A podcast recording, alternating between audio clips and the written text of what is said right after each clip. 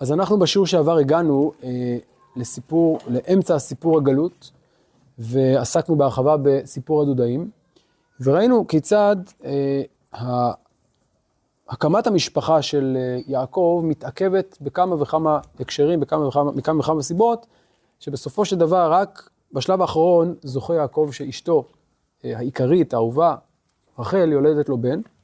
ודיברנו על הסיבות לכך, ראינו שיש כאן בעצם סיבות שקשורות לאירועים שהיו כבר בארץ כנען, בינו לבין עשיו. ראינו ששני האירועים שיצרו את העיכובים הללו, האחד זה הסיפור של החלפת לאה אה, ברחל, או רחל בלאה, והשני הוא סיפור הדודאים, הם בעצם מקבילים לשני המעשים של יעקב אה, מול עשיו. החלפת ה... אה, מכירת הבכורה והחלפת הברכה. ובמובן הזה ראינו שלידתו של יוסף, יש בה בעצם משמעות כפולה. ראינו שיעקב יצא משתי סיבות, נכון? מארץ כנען. האחת, בריחה מעשיו, השנייה, רצון להקים משפחה. ושתי הסיבות הללו גם צריכות להתממש כדי שהוא יוכל לשוב, נכון? ואומרת לו אמו, ושלחתו לקחתיך משם, נכון? כאשר uh, תשוב חמת אה, עשיו. אבל כרגע ש... uh, ברגע שיוסף נולד, אומר יעקב, אני רוצה לשוב. מדוע? אז כפי שאמרנו בשיעור שעבר, הסיבה הפשוטה היא שמצד אחד הוא השלים את הקמת המשפחה, אבל יש כאן עוד נקודה, הוא בעצם מבין שכל התהליכים שהוא עבר עד הקמת המשפחה, עד הולדת יוסף, זה בעצם מעין כפרה או תיקון על מה שקרה, ועכשיו הוא מרגיש ראוי לשוב ארצה.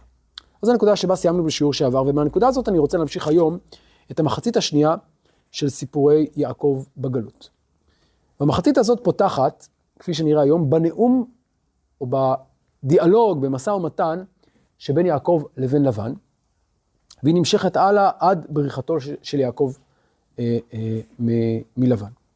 ואחת השאלות שיעסיקו אותנו היום ובשיעור הבא, היא שאלת היחס בין שתי התקופות הללו. התקופה הראשונה שראינו, כלומר תקופת הקמת המשפחה, נישואין, הבאת ילדים, והתקופה השנייה שמתחילה ברגע זה ומסתיימת בבריחה. נראה שיש הרבה דמיון בין התקופות הללו, אבל יש גם הבדלים מאוד עמוקים, והשאלות שיעסיקו אותנו זה שאלת ההבדלים והמשמעויות שלהם. אני רוצה להתחיל אם כן בשיחה של יעקב עם לבן בפרק ל'. פסוק כ"ה, ויהי כאשר ילדה רחל את יוסף, ויאמר יעקב אל לבן, שלחני ואלך אל מקומי ולארצי. תנה את נשי ואת ילדי אשר עבדתי אותך בהן ואליך, כי אתה ידעת את עבודתי אשר עבדתיך. ויאמר אליו לבן, אם נא מצאתי חן בעיניך ניחשתי, ויברכני אדוני בגללך, ויאמר, נוקבה שכרך עלי ואתנה. ויאמר אליו, אתה ידעת את אשר עבדתיך ואת אשר היה מקנך איתי, כי מעט אשר היה לך לפניי ויפרוץ לרוב, ויברך אדוני אותך לרגלי, ועתה מתי אעשה גם אנוכי לביתי. ויאמר, מה אתן לך? ויאמר יעקב, לא תיתן לי מאומה. אם תעשה לי הדבר הזה, אשוב ואראה צונך אשמור. אעבור בכל צונך יום, אסר משם כל שא נקוד ותלו, וכל שא חום בכסבים ותלו, ונקוד בעיזים, והיה שכרי. וענת בי צדקתי ביום המחר, כי תבוא על שכרי לפניך כל אשר איננו נקוד ותלו בעיזים וחום בכסבים, גנובו איתי, ויאמר לבן, הן לו יהי כדבריך. עד כאן הדיאלוג, המשא ומתן בין יעקב לבין לבן. אני רוצה ראשית להתבונן במשא ומתן כאן, ואז להשוות אותו למשא ומתן אחר. איפה עוד ראינו משא ומתן בין יעקב לבין לבן? בהתחלה. נכון? סביב העבודה של יעקב וסביב הנישואין של יעקב, נכון? אז יש לנו כאן שני משאים ומתנים בשני חלקי החיים של יעקב בגלות, וראוי לבחון אם כן את הדמיון וההבדלים ביניהם, עוד מעט נדבר על זה, אבל בואו נתחיל קודם כל בתיאור של הדיאלוג כאן. אז יעקב בא אל... כן. יש גם שלישי, משא ומתן שלישי אחר כך. אחר כך, נכון. זה לא בדיוק משא ומתן, זה סוג של אה, דיאלוג, לא בדיוק משא ומתן אה, מסחרי או עסקי, אבל זה נכון, יש להם עוד שיחה. ויהי כאשר ילדה את רחל את יוסף, ויאמר יעקב אל לבן, שלחני ואלך. זהו.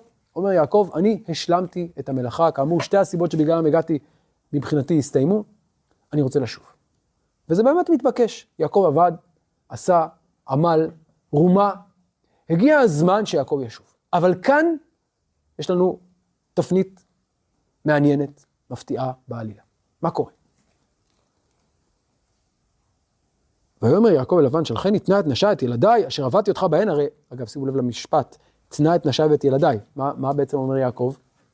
אני צריך שאתה תשחרר לי, כן, הרי המשפחה היא, היא שלי, ו, ו, אבל מצד שני המשפחה היא גם שלך, הרי זה הבנות שלך, אני רוצה שתאשר לי את העזיבה. כלומר, יעקב צריך כאן אישור של לבן ללכת.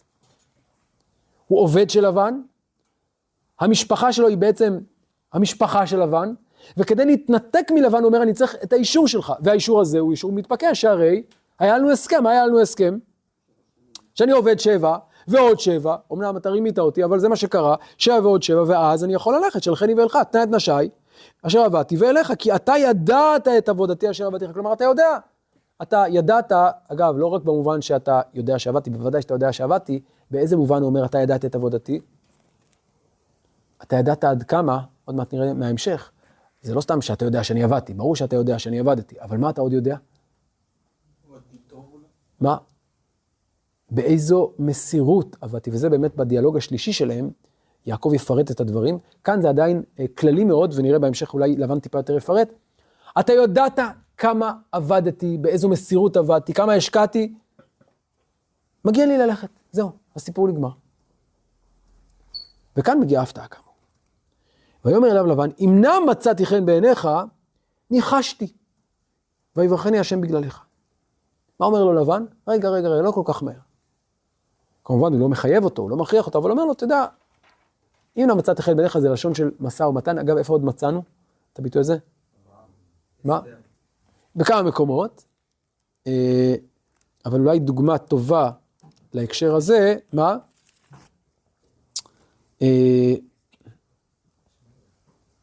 אה, אה, יש, יש, בכלל, מה? בכמה מקומות זה סוג של בקשה, אם לא מצאתי חן בעיניך, כן, בכמה הקשרים זה ביטוי של אה, אה, כבוד, בהקשר של משא ומתן או של בקשה מסוימת. יש לי בקשה, אני מקדים, אם לא מצאתי חן בעיניך. זה מופיע בכמה, נכון, זה ביטוי שמופיע בספר בראשית בהרבה מקומות, אבל אני אומר, זה פתיחה לאיזושהי, לבקשה מסוימת במשא ומתן. ובדרך כלל, כאשר מי שמבקש נמצא בעמדת נחיתות, נכון? אחרי זה הוא לא צריך להגיד אם לא מצאתי חן בעיניך, אומר, אתה צודק שעל פי שורת הדין אתה יכול ללכת, אבל אני מבקש בכל זאת, ניחשתי ויברכן שם בגללך. מה זה ניחשתי? שאומרים שהוא עשה פעולת ניחוש, אה, אבל זה קצת מוזר, כי אה, לא צריך לנחש כדי לדעת שאני התברכתי בגללך, אבל אומר, אולי שאלתי באלים שלי וגיליתי שבאמת ההצלחה שלי היא בזכות האל שלך, בזכות אה, סייעתא דשמיא שלך, ויברכני אלוהים בגללך. טוב, ו... אז מה אנחנו מצפים שיקרה כאן? יסכים למה? לא, אבל לבן לא אומר לו, אני משחרר אותך, הוא אומר לו, ניחשתי וברך אני השם בגללך. נו ו? הוא לא אומר לו את זה, נכון? ושימו לב לדבר הבא, מי אומר את המשפט הבא? מי? ויאמר נוקבה שכרך עליי ואתנה. זה מוזר, למה זה מוזר? כי אז מה היה צריך להגיד? לא היה צריך להגיד ויאמר, היה צריך להמשיך את זה ברצף אחד, נכון? יש לנו תופעה שרווחת בכמה וכמה מקומות במקרא, שיש לנו פעמיים ויאמר על אותו דובר. תופעה ששוב אפשר לראות אותה בכל מיני הקשרים, אבל כאן כנראה הסיבה היא מאוד פשוטה. למה פעמיים ויאמר אצל לבן? מה היינו מצפים? מה לבן מצפה אולי שיקרה כאן? תשובה של יעקב. הוא מצפה לתשובה של יעקב, ניחשתי וברכן השם בגללך, אז הוא אומר, ו... מצפה שיעקב יגיב, מה יעקב עושה? לא מדבר. למה הוא לא מדבר? או שהוא רוצה לחזור הביתה, זה לא משנה, או אולי, וזה עוד מעט נראה, שליעקב יש כאן אולי איזה תוכנית, אה, והוא שותק. ואז אין ברירה ללבן אלא להגיד את המשפט, שהוא לא, אולי, לא היה כל כך רוצה להגיד אותו, ומה המשפט שהוא אומר? נוקבה שכרך עליי ואתן, אפשר לשמוע עד כמה זה, זה עולה לו בבריאות, נכון להגיד את המשפט הזה? לשלם. טוב, אם אין ברירה, אז אני גם אשלם. אני מוכן גם לשלם, אני מוכן שאתה תגיד לי כמה אתה רוצה. כן. קצת כמו שיחה בין עובד לבוס, שיחת העלאת שכר, כן? אז אף אחד, כן, כל אחד שמגיע, כל אחד זו תחושה לא נוחה. כמובן הבוס לא רוצה לשלם, והעובד רוצה, ולא נעים, ואיך מבקשים, ואיך אומרים. אז הוא, רואים שהבוס לא רוצה לשלם, הוא, לא, הוא בהתחלה רומז לו, תישאר, הוא שותק, אז הוא אומר, אתה יודע מה, מה, כמה אתה רוצה? מה אומר לו יעקב? בואו נקרא.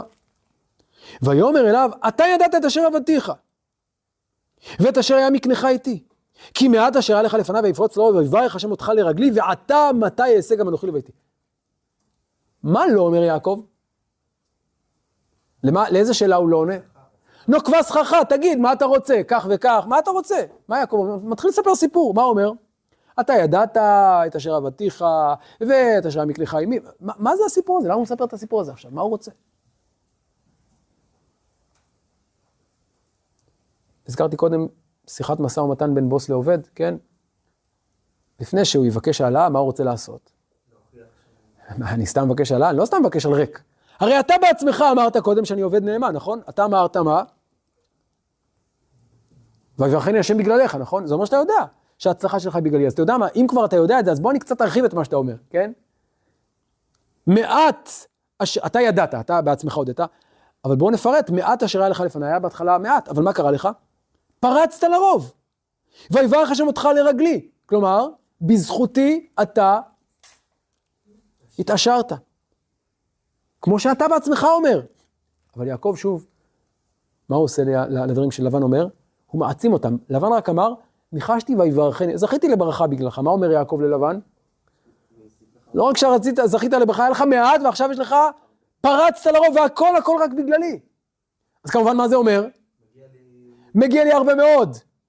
ואתה, מסקנה, מתי אעשה גם אנוכי לביתי? כן, אומר, אומרים המפרשים שהכוונה כאן לא, כמו שראינו אה, בשיעור שעבר, אה, ויאהב גם את רחל מלאה, זה לא שהוא אהב גם את רחל כמו שהוא אהב את לאה, כי אז מה זה מלאה? אלא צריך לקרוא את זה, וגם אהב את רחל מלאה. אותו דבר כאן, צריך לקרוא את זה, ואתה מתי אעשה, גם אנוכי לביתי. קשה לקרוא את זה כך, למה? כמו שאתה עשית, גם אני אעשה, לא, הכוונה, מתי גם אני אעשה לביתי, כן? אתה לא עשית לביתי, כן? אתה עשית, גם אתה, וגם אני עכשיו רוצה לעשות אה, לביתי. אבל הוא לא אומר מה. אפשר לשמוע כאן את עצביו של לבן מתחיל, כן, להימרט. איך הם, אתם שומעים ככה, הוא, הוא מתחיל להילחץ, כי הוא אומר, אם זה ההקדמה שלו, בטח מה הוא ירצה? מי יודע מה. הוא אומר שהכל זה בגללו, פרצתי לרוב בגללו, אז, אז בטח הוא מבקש את, לא יודע, איזה 60 אחוז מה, מה, מהעדר. ויאמר, מה אתן לך? כן, אפשר לשמוע את הבנו, אז מה אתה רוצה? תגיד מה אתה רוצה. הוא כבר מתחיל להילחץ. ויאמר יעקב, לא תיתן לי מאומה, לא רוצה שום דבר. וואו, זה מפתיע. אתה מקודם אמרת שהכל בגללך, ופרץ לרוב, ו... ו... ומה אתה רוצה? כלום. רק דבר קטן, אם תעשה לי הדבר הזה, אשוב אין לי שום בעיה, בתנאי אחד קטן. מה התנאי? אעבור בכל צונך היום, אסר משם כל שא נקוד ותלו, וכל שא חום בכספים ותלו ונקוד בעיזים, והיה שכרי, כלומר, אני מבקש שכר דל מאוד, ומהו? זה טיפה מורכב, אני אגיד בקצרה, בשלב זה, אני מבקש את, ה, אה, אה, את הצאן, איזה? הנקוד ותלו, הצבעוני. כן, בדרך כלל יש לנו עיזים שחורות, כבשים לבנים, כאן יש לנו אה, אה, אה, צאן מעורבב, שיש בו צבעים מעורבבים, אני רוצה את הצאן הזה, בדרך כלל, מאז ועד היום, מדובר באחוז נמוך יחסית מבחינת אה, אה, עדרי הצאן. כלומר, אני מבקש אחוז מאוד נמוך, וכנראה אני לא רק מבקש אותם, אלא אני מבקש שמה שייוולד מכאן ואילך, בסוג הזה, אותם אני אקבל. כלומר, הבקשה היא מאוד מאוד צנועה. וכמובן, אחרי כל ההקדמה הזאת, אפשר לשמוע את הנחת הרווחה של לבן, מה לבן אומר לו? הן לו יהי כדבריך, אין בעיה, אם זה מה שאתה מבקש, אין בעיה. ולבן בטוח שהוא כאן אה, יצא בזול, נכון? נעצור רגע כאן, בואו נשווה את הסיפור הזה, את כל הדיאלוג הזה, לדיאלוג שראינו אה, בפעם הראשונה של מפגשים. מה קורה שם? מזכיר, לבן אומר לו, אחי אחי אתה, פסוק, פרק כ"ט, פסוק ט"ז, פסוק אה, ט"ו, ויאמר לבן ליעקב, אחי אחי אתה ועבדתן יחידם חינם, הגידה לי מה משכורתך. זה בערך מה שאומר כאן, נכון? נוקבה סככה עליי ואתנה. אבל שם יעקב, מה אומר לו? אעבודך שבע שנים ברחל בתך הקטנה, שזו עבודה מאוד קשה עבור רחל, ואחרי זה מסתבר שהוא צריך לעבוד עוד שבע שנים. במילים אחרות, במשא ומתן הזה יעקב מתגלה כטירון, נכון? תמים, הוא לא מבין עדיין את כללי המשחק, הוא לא יודע מול מי הוא ניצב, ולבן מצליח להרים עליו פעם אחר פעם, ומעביד אותו, הופך אותו לעבד של 14 שנים עבור שתי בנותיו. מה קורה ליעקב אצלנו? התחושה היא שמשהו השתנה, התחושה היא שיעקב למד משהו, נכון? מה הוא למד כאן? הוא למד איך לנהל משא ומתן. מה?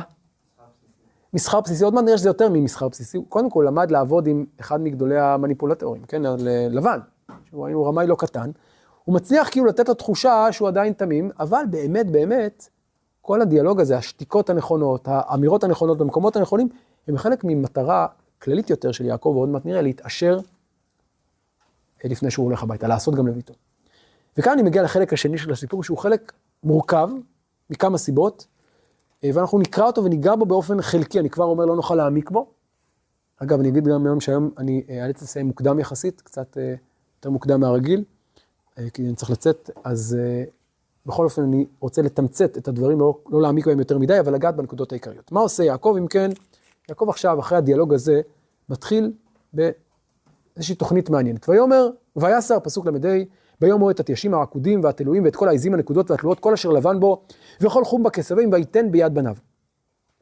וישם דרך שלושת ימים בינו ובין יעקב, יעקב רואה את צאן לבן הנותרות, ויקח לו יעקב מכה ללבני לח ולוז וארמון, ויפצל בהם פצלות לבנות מחשוף הלבן אשר על המקלות. ויצג את המקלות אשר פיצל ברהטים בשיקתות המים, אשר תבונה הצאן לשתות לנוכח הצאן, ויחמנה בבואן לשתות. ויחמו הצאן אל המקלות, ותלדנה הצאן עקודים, נקודים ותלויים, והכסבים הפריד יעקב, ויתן פני הצאן אל עקוד, וכל חום בצאן לבן, וישת לו עדרים לבדו, ולא שתם על צאן לבן. והיה בכל יחם הצאן המקושרות, ושם יעקב את המקלות לעיני הצאן ברייתים, ליחמנה במקלות. ובהעטיף הצאן לא ישים, והיה העטופים ללבן, והקשורים ליעקב. ויפרוץ האיש מאוד מאוד, ויהי לו צאן רבות, ושפחות, ועבדים, וגמלים, וחמורים. במשפט אחד, מה עושה כאן יעקב? תרגיל שבאמצעותו הוא הופך את נקודת החולשה שלו לחוזקה. את מה שהנראה עסקה נהדרת מבחינת לבן, הוא הופך לעסקה מאוד מאוד משתלמת מבחינתו, ומאוד הפסדית מבחינת לבן. אז זה הסיפור. וסופו של הסיפור יוצא שיעקב הופך להיות עשיר גדול. איך זה קורה? ומה בדיוק קורה כאן? אז השאלה הזאת מורכבת מכמה סיבות. קודם כל, לא ברור לגמרי מה הוא עושה כאן, עוד מעט אני אומר על זה כמה מילים. אבל הרושם שעולה פה, שיעקב עושה כאן פעולה, שאיך נגדיר אותה? טכנולוגיה. התערבות גנטית, כן? אהוגניקה, מה שנקרא, כלומר, אה, אה, השבחה גנטית כזאת, נכון? כלומר, איזושהי התערבות, מניפולציה על הצאן, שיאפשרו לו ללדת את מה שהוא רוצה. זה מצד אחד. מצד שני, בפרק הבא כתוב לנו משהו אחר. מה כתוב בפרק הבא? אני מדלג רגע לפרק ל"א, נלמד אותו בשיעור הבא, אבל רק נראה בו כרגע את הפסוקים הרלוונטיים.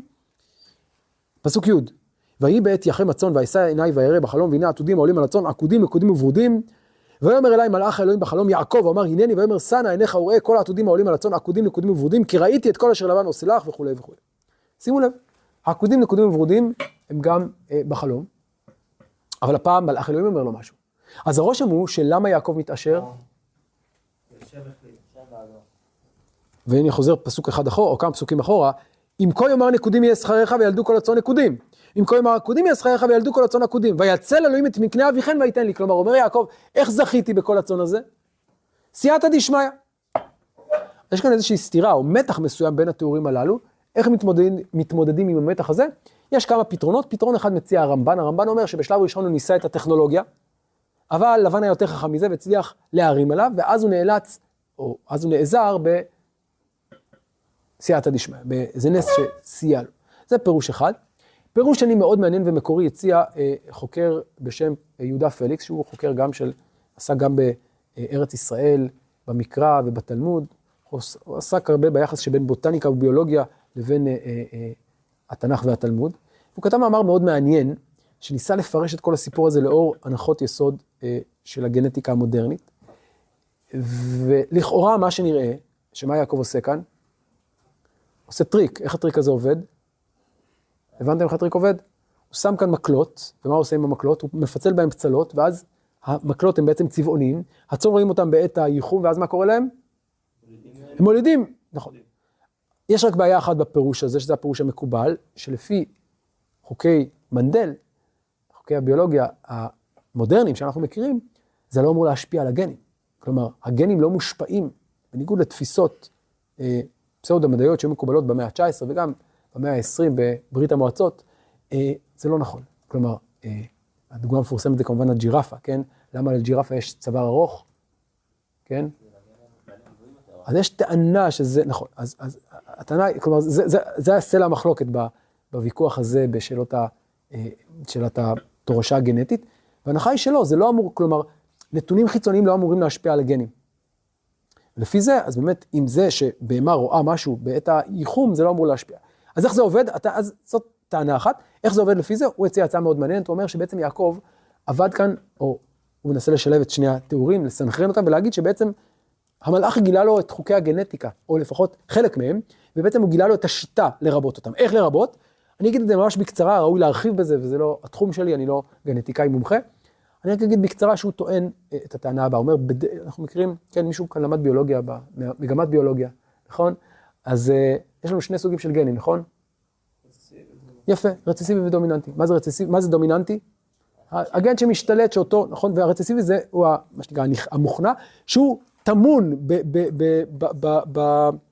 בגנום, אבל לא, הוא לא מתבטא עדיין, נכון? הוא לא בא לידי ביטוי. איפה רואים את זה בדרך כלל? בהקשר של, נכון, צבע עיניים זה הדוגמה הכי טובה, נכון? צבעי עיניים. יכול להיות שמישהו יש לו עיניים חומות, אבל בעצם יש לו גן רצסיבי של עיניים כחולות, נגיד. אוקיי. הטענה היא שהצבע החום והלבן, הצבעים האחידים הם צבעים דומיננטיים. הצבעוני זה רצסיבי, ולכן רוב הבעלי חיים הם דומיננטיים, הם אה, צבעים, רוב הכבשים, סליחה, הם צבע אחיד ולא צבע מעורבב, לא צבעוני. אני לא אכנס כרגע לכל התיאוריה מאחורי זה, הטענה שלו שיעקב הצליח להבחין בתוך הבעלי בעלי חיים שנראים על פניו שכולם אחידים, בצבע אחיד, הוא הצליח לזהות למי יש גן רצסיבי שהוא, יש לו פוטנציאל ללדת אה, אה, אה, צבעוני ומי לא. איך הוא הצליח?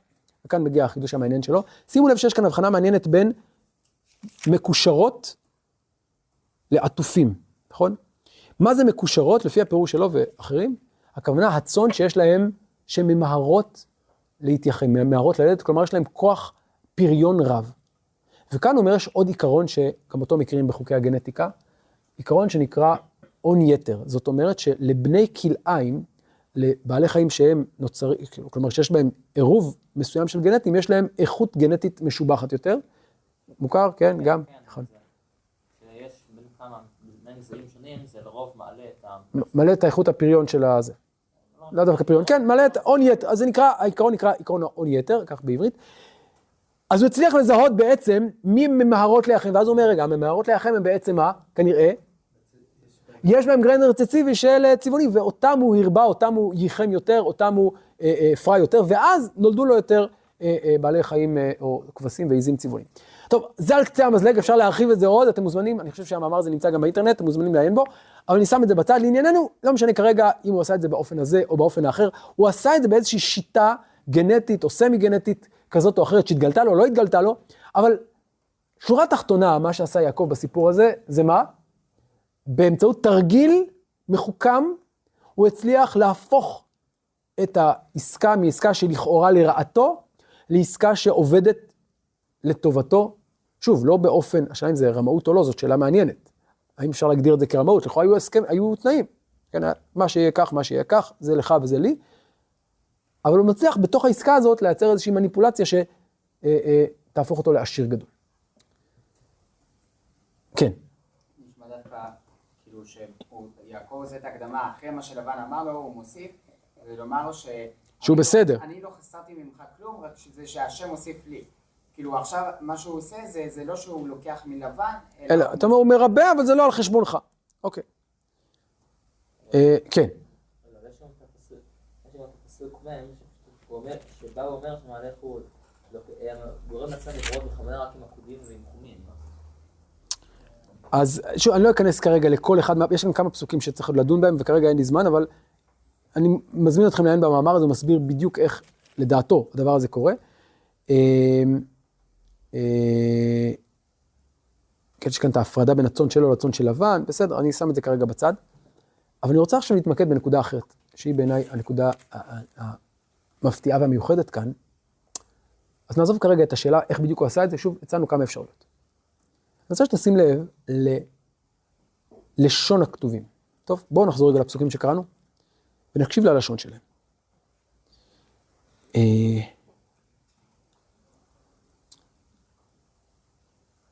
ויסר ביום ההוא את התיישים, אני פסוק ל"ה, ואת כל העזים הנקודות והתלות, כל אשר, שימו לב, לבן בו. מה הוא עושה? מסיר את כל מה שיש בו צבע לבן. הלאה. פסוק ל"ז, ויקח לו יעקב מקל לבנה לך ולוז וערבון, ויפצל בהם פצלות לבנות, מחשוף הלבן אשר על המקלות. שימו לב לדבר מעניין. שוב, אני עוזב כרגע את השאלה איך בדיוק, אבל באיזשהו אופן יעקב מצליח להרבות את צונו באמצעות צבע. איזה צבע? לבן. שזה מעניין. למה זה מעניין? כי לבן זה לא רק צבע, לבן זה גם שם. אגב, בסוגריים אני אגיד שהפעם הראשונה בתנ"ך, בתורה, שמופיע הצבע לבן, זה פה. כן? הופעת בכורה של הצבע הלבן. אה, האם זה מקרי שיעקב משתמש, או שהתורה מספרת לנו שיעקב משתמש בצבע לבן בשביל, נקרא לזה, לעקוץ את לבן? אני חושב שזה לא מקרי. ואני רוצה להציע שהתורה מתארת לנו את המעשה של, לבן, של יעקב באופן הזה כדי לרמוז לנו משהו. מה קורה ליעקב? 20 שנה, או 16, או 14 שנה, סליחה, הוא בבית לבן. לבן מרמה אותו פעם אחר פעם. רגע לפני שהוא עוזב, לבן אומר לו, בוא תישאר. מה אומר, מה אומר יעקב לעצמו? מתלבט, מתלבט, אומר, אני אשאר, אבל מה? מה אני אעשה בזמן הזה? אעשה אנוכי לביתי. אבל זה לא רק אעשה לביתי. כפי שראינו, הוא לוקח כאן את הדיאלוג, את המשא ומתן הזה, והופך אותו. מה שנראה קודם איזה משא ומתן של טירון, של אדם תמים, הופך להיות משא ומתן הרבה יותר מתוחכם. לא רק יותר מתוחכם, מסתבר שהוא מצליח לה- להפיל בפח את מי? את גדול התחמנים, את לבן. ואיך הוא מצליח להפיל את לבן בפח? באמצעות הצבע הלבן. מה משמעות הדבר הזה? אז בואו נלך עוד צעד אחד קדימה, ונתבונן בכלל בצבעים בסיפור יעקב. כי כאן הצבעים הם נושא מאוד מרכזי, נכון? יש שתי דמויות מרכזיות שאיתן מתמודד יעקב בחייו. האחד הוא לבן, אבל יש עוד דמות שראינו קודם. עשיו, המכונה גם אדום. שימו לב, שתי הדמויות הללו יש להם שמות שהם קשורים בצבע, וזה לא מקרה, למה עשיו נקרא אדום? על יתני נא, הנה במפגש של יעקב ועשיו, על יתני נא מן האדום האדום הזה, על כן קרא שמו אדום. אז בשני המקרים הצבעים קשורים לעימות של יעקב עם אותם אנשים. מול עשיו הוא מפעיל את העימות, את, את המניפולציה הזאת עם האדום האדום, על יתני נא מן האדום האדום, כן, בתנאי שאתה, אה, אה, מיכה כמת מכורתך לי. ומול לבן הוא מפעיל את המקלות הלבנים, כל אשר לבן בו. אז קודם כל זה מעניין שאם כל אחד הוא מתמודד בצבע שלו. אבל יש כאן אמירה יותר עמוקה. איך הוא עוד מתמודד עם עשיו? בואו ניזכר, בפעם השנייה כדי לקחת את הבכורה. חוץ מהאדום האדום, מה הוא צריך לעשות? להתחפש לעשיו. איך הוא מתחפש לעשיו? לוקח את בגדיו של עשיו, לוקח אור שמדמה את עשיו, הוא מתחפש לעשיו, הוא נכנס לתוך דמותו של עשיו, והוא עומד מול אביו ואומר לו, אנוכי עשיו בכור. כדי להתמודד עם עשיו, כדי לקחת את הבכורה לעשיו, אין ליעקב ברירה אלא, או אולי יש לו, אבל זה מה שהוא עושה, זה מה שאומרת לו אמו, ללבוש את דמותו של אדום בשביל לקחת את הברכה. והנה אצלנו, מעניין, שוב משתמש יעקב בלבן בשביל להתמודד עם לבן, וזה הרבה יותר עמוק מזה. כי מה יעקב עושה כאן כדי להתעשר בבית לבן? הוא נכנס לדמותו של לבן. הוא לובש את החליפה של לבן, את הערמומיות של לבן. הוא לומד, הוא סופג ממנו את הערמומיות. עכשיו, מצד אחד אפשר לומר, כן, אם נברתי תבר, נכון? כלומר, אם תחמן, אתה צריך להיות אה, תחמן, אתה לא יכול להיות פראייר. הנה, ראינו מה קרה, 14 שנה הוא היה, אה, עבד קשה בשביל הרמאות הזאת של לבן. עכשיו הוא אומר, זה כבר לא יקרה. ואפשר להבין מאיפה זה מגיע, אומר יעקב, כדי להתמודד איתו אני צריך ללמוד את השיטות שלו, אני צריך להיכנס לנעליו. וזה מה שהוא עושה, והוא מצליח. ואולי הביטוי הכי מובהק לזה, שהוא מצליח, זה הביטוי בסוף הסיפור, בפסוק מ"ג. ויפרוץ האיש מאוד מאוד, ויהי לו צאן רבות ושפחות. איפה מצאנו את הביטוי ויפרוץ? לרוב? יעקב אמר קודם על מי? על לבן. מעט אשר היה לך לפניו ויפרוץ לרוב. עכשיו מה אומר יעקב על עצמו? אני אפרוץ לרוב, במקום לבן. מה, מה? או, יפה, זו הערה מעניינת, עוד מעט נגיע אליה, מצוין. פרצת, עוד שנייה אני אגיע לפרצת, אבל רגע, רגע, זמננו מתקצר, אני רוצה רגע ללכת עוד צעד אחד קדימה. אז מה שקורה ליעקב, אם כן, זה שהוא לאט לאט מאמץ מאפיינים מדמותו של לבן כדי להתמודד איתו, כי בשביל לחיות בעולמו של לבן, אתה חייב, חייב ללמוד את השיטות שלו, את הטכניקות שלו, אחרת אתה תיפול עוד פעם בפח. וזה מה שיעקב עושה, הוא, לומ- הוא למד מה שנקרא מהטובים ביותר. אבל, וכאן מגיע אבל. כמו שהיה מחיר לתחפושת של יעקב לעשו, שהוא למד את הכלים של עשו, הכל כל יעקב הידיים ידי עשו, ככה גם עכשיו יש לזה מחיר. ומהו המחיר? בואו נמשיך קדימה. וישמע את דברי לבן, בני לבן, פרק ל"א, פסוק א', לאמור לקח יעקב את כל אשר לאבינו, מאשר לאבינו עשה את כל הכבוד הזה, וירא יעקב את פני לבן, והנה איננו יתמו, את, איננו עמו כתמול שלשום, ויאמר אדוני ליעקב, שוב אל ארץ אבותיך ולמולדתך ואהיה עמך. עכשיו, אני לא אכנס כרגע לכל היחס בין הנימוקים הללו, יש אבל שתי סיבות עיקריות שבגללם הוא רוצה לחזור עכשיו. מהם הסיבות? מה הסיבה העיקרית שהוא רוצה עכשיו לחזור? עכשיו. אין לו ברירה, כי הוא מבין שהוא עכשיו בבעיה, הוא הסתבך, הוא מבין שלבן כבר שם עליו עין, שבני לבן כועסים עליו, אין לו ברירה, ולכן עוד מעט תראה, הוא נאלץ לברוח. שימו לב, בפעם הראשונה, למה הוא יצא, או איך הוא רצה לצאת? בצורה רגועה, כן? בטוחה. אבל עכשיו, איך הוא נאלץ לצאת? מתוך חשש, סכנה. אין לו ברירה, הוא חייב לצאת, ולכן הוא קורא להם לשדה, ועוד מעט נראה את הדברים הללו בפנים. אז אפשר לראות קודם כל שהמחיר שהוא עושה לביתו, הוא קודם כל מחיר שעכשיו הוא ייאלץ לשלם בבריחה שלו, ועל זה שוב נדבר בשיעור הבא בהרחבה. אבל יש כאן עוד נקודה עמוקה, וכאן אני רוצה להגיד דברים בשם אה, הרב סמט, אה, שכתב על זה מאמר יפה על, על הנקודה הזאת, באופן כללי על השיבה של יעקב, אבל נקודה מאוד מעניינת שהוא אה, עמד עליה. שימו לב לזה שליעקב יש עוד חלום. בואו נקרא את החלום. אני חוזר לפסוקים שקראנו קודם. כאשר הוא פוגש את נשותיו, הוא מביא אותם לשדה, הוא אומר להם, פסוק י', ויהי בעת יחם הצאן, ואשא עיניי ואראה בחלום, והנה העתודים העולים על הצאן, עקודים, נקודים וברודים. ויאמר אליי מלאך אלוהים בחלום יעקב, ואומר הנני, ואומר שנא עיניך וראה כל העתודים העולים על הצאן, עקודים, נקודים וברודים, כי ראיתי את כל אשר לבן עושה לך וכולי וכולי. אנוכי האל בית אל, אולי נקרא את זה בכל זאת, אשר משכת שם מצבה, אשר נדרת לי שם נדר, אתה קום צא מן הארץ הזאת ושוב אל ארץ מולדתך. מה אומר המלאך ליעקב אם כן בחלום? הגיע הזמן לחזור. עכשיו שימו לב, שהחלום הזה מאוד מזכיר לנו חלום אחר. איזה חלום? חלום הסולם. קודם כל הוא מצוטט כאן בפירוש. אתה עשית מצבה, איפה עשית מצבה? בבית אל, אחרי החלום, נכון? אתה הבטחת, נדרת. אתה צריך לקיים את הנדר. אז קודם כל יש כאן גם ביקורת על זה שאתה התעכבת. למה התעכבת? היית צריך לעשות את הנדר כאשר יכלת. למה התעכבת? כי עשית לביתך. אז אין עכשיו זמן, כבר מאוחר מדי, אתה צריך לחזור. אבל יש כאן עוד נקודה מעניינת. שימו לב לתמונה שהוא רואה. מה הוא רואה לנגד עיניו? והיית אחרי מצון? עתודים העולים על הצאן. עולים במובן של uh, הזדווגות, כן? עתודים העולים על הצאן, עקודים עקודים ופרודים. שוב, אני עוזב כרגע את השאלה המדויקת, מה בדיוק קורה פה.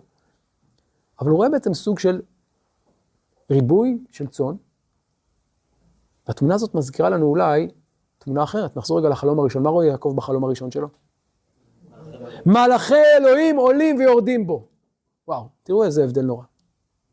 מה חולם יעקב כשהוא עם בגד לגופו ומקל בידו? בורח, נס על נפשו? מה הוא חולם בלילה? סולם מוצב ארצה, ראשו מגיע השמיים, מלאכי אלוהים עולים ויורדים. מופלא.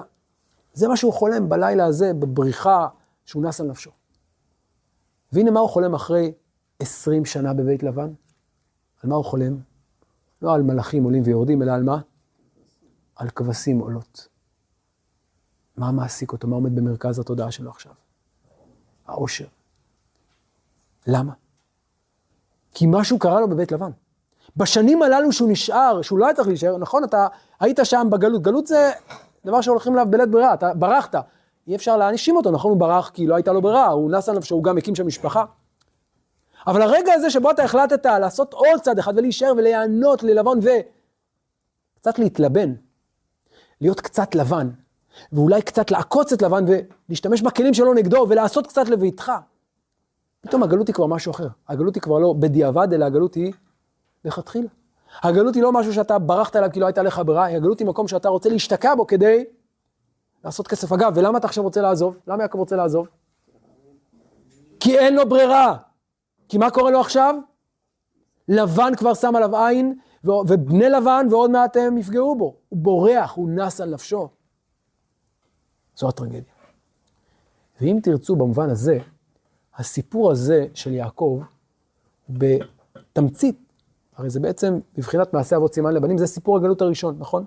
גלות יעקב היא בעצם האב טיפוס של גלויות עם ישראל, ועוד נראה את זה בשיעור הבא בהרחבה, את הקשר בין הגלות הזאת לגלויות אחרות. אבל הגלות הזאת היא במובנים נוספים אב טיפוס. למה הולכים לגלות? קודם כל, אין ברירה, בורחים. סכנת חיים. אתה חי בגלות כי אין לך ברירה. אבל בגלות יש גם אפשרות למה? לצמוח, לבנות, להקים משפחה, חיים, נכון. אבל, וכאן מגיעה הסכנה הגדולה. מה הסכנה הגדולה ביותר של הגלות? אל תשכח שהיא גלות. אתה תשכח, ש... אתה תשכח את הנדר שנדרת. אתה תשכח את החלום שחלמת, אתה תשכח את העוגן שהצבת, את המצבה, את הנדר, את המחויבות, את ארץ אבותיך. וכאן אני חוזר ל... לפרוץ. מה, היה, מה נאמר, איפה נאמר השורש פרץ אצל יעקב? ופרצת, נכון? מה אומר לו הקדוש ברוך הוא שם? אני חוזר לחלום יעקב. הנה השם ניצב עליו, אני השם, אנוכי, אני השם אלוהי אברהם אביך וכולי, הארץ אשר אתה שוכב עליה לך אתננה, ואז אחר כך הארץ, ופרצת ימה וקדמה ונברחו בך, איזה ייעוד גדול. פרצת, באיזה מובן פרצת? לאו דווקא כלכלי, נכון? איזו התפשטות והרחבה, ונברחו בך כל משפחות האדמה, זה איזה ייעוד גבוה שנאמר כבר לאברהם, ונברחו בך כל משפחות האדמה. אז ופרצת פירושו, אתה תשפיע, אתה תהיה רב ועצום, אבל לא במובן הכלכלי, אלא במובן של השפעה, ונברחו בך כל משפחות האדמה. זה הייעוד שלך, ואיפה הוא יתממש? בנקודה הזאת, בארץ הזאת, הארץ אשר אתה שוכב עליה. מה קורה ליעקב? לאן הוא הולך? לגלות. ואיפה הוא פורץ? ובמה הוא פורץ? באושר, צאן ובקר ועבדים. אושר, רב, ממון. ויעקב לא חושב לחזור. ופתאום החלומות שלו משתנים, והייעוד שלו משתנה, והמטרות שלו משתנות. ועכשיו הוא כבר לא רוצה לפרוץ לרוב בארץ ישראל, בארץ כנען, כדי לקיים את אותה ונברחו בך כל משפחות האדמה, אלא רוצה פשוט לפרוץ לרוב כדי להיות עשיר, כי הוא גר במקום שבו מה שבודקים אדם על פיו, הפרמטר העיקרי הוא עד כמה אתה עשיר. לאט לאט יעקב מסגל את הנורמות הללו, וזו הסכנה. ואז מה קורה ברגע הזה? אין לו ברירה, הוא חייב לברוח, למה? כי הוא בסכנת חיים. כי פתאום מה אומר הגוי? כן, וכאן אני רגע מדלג לסימן לבנים. היהודי מצליח יותר מדי. הוא מתעשר יותר מדי, וממי הוא התעשר? מה פתאום כל היהודים האלה נהיו כאלה מיליונרים, בנקאים, עורכי דין? מאיפה הם נהיו כל כך עשירים? מה קורה פה? הכל זה משלנו. הם מוצצים את דמנו. כאן מתחילה האנטישמיות.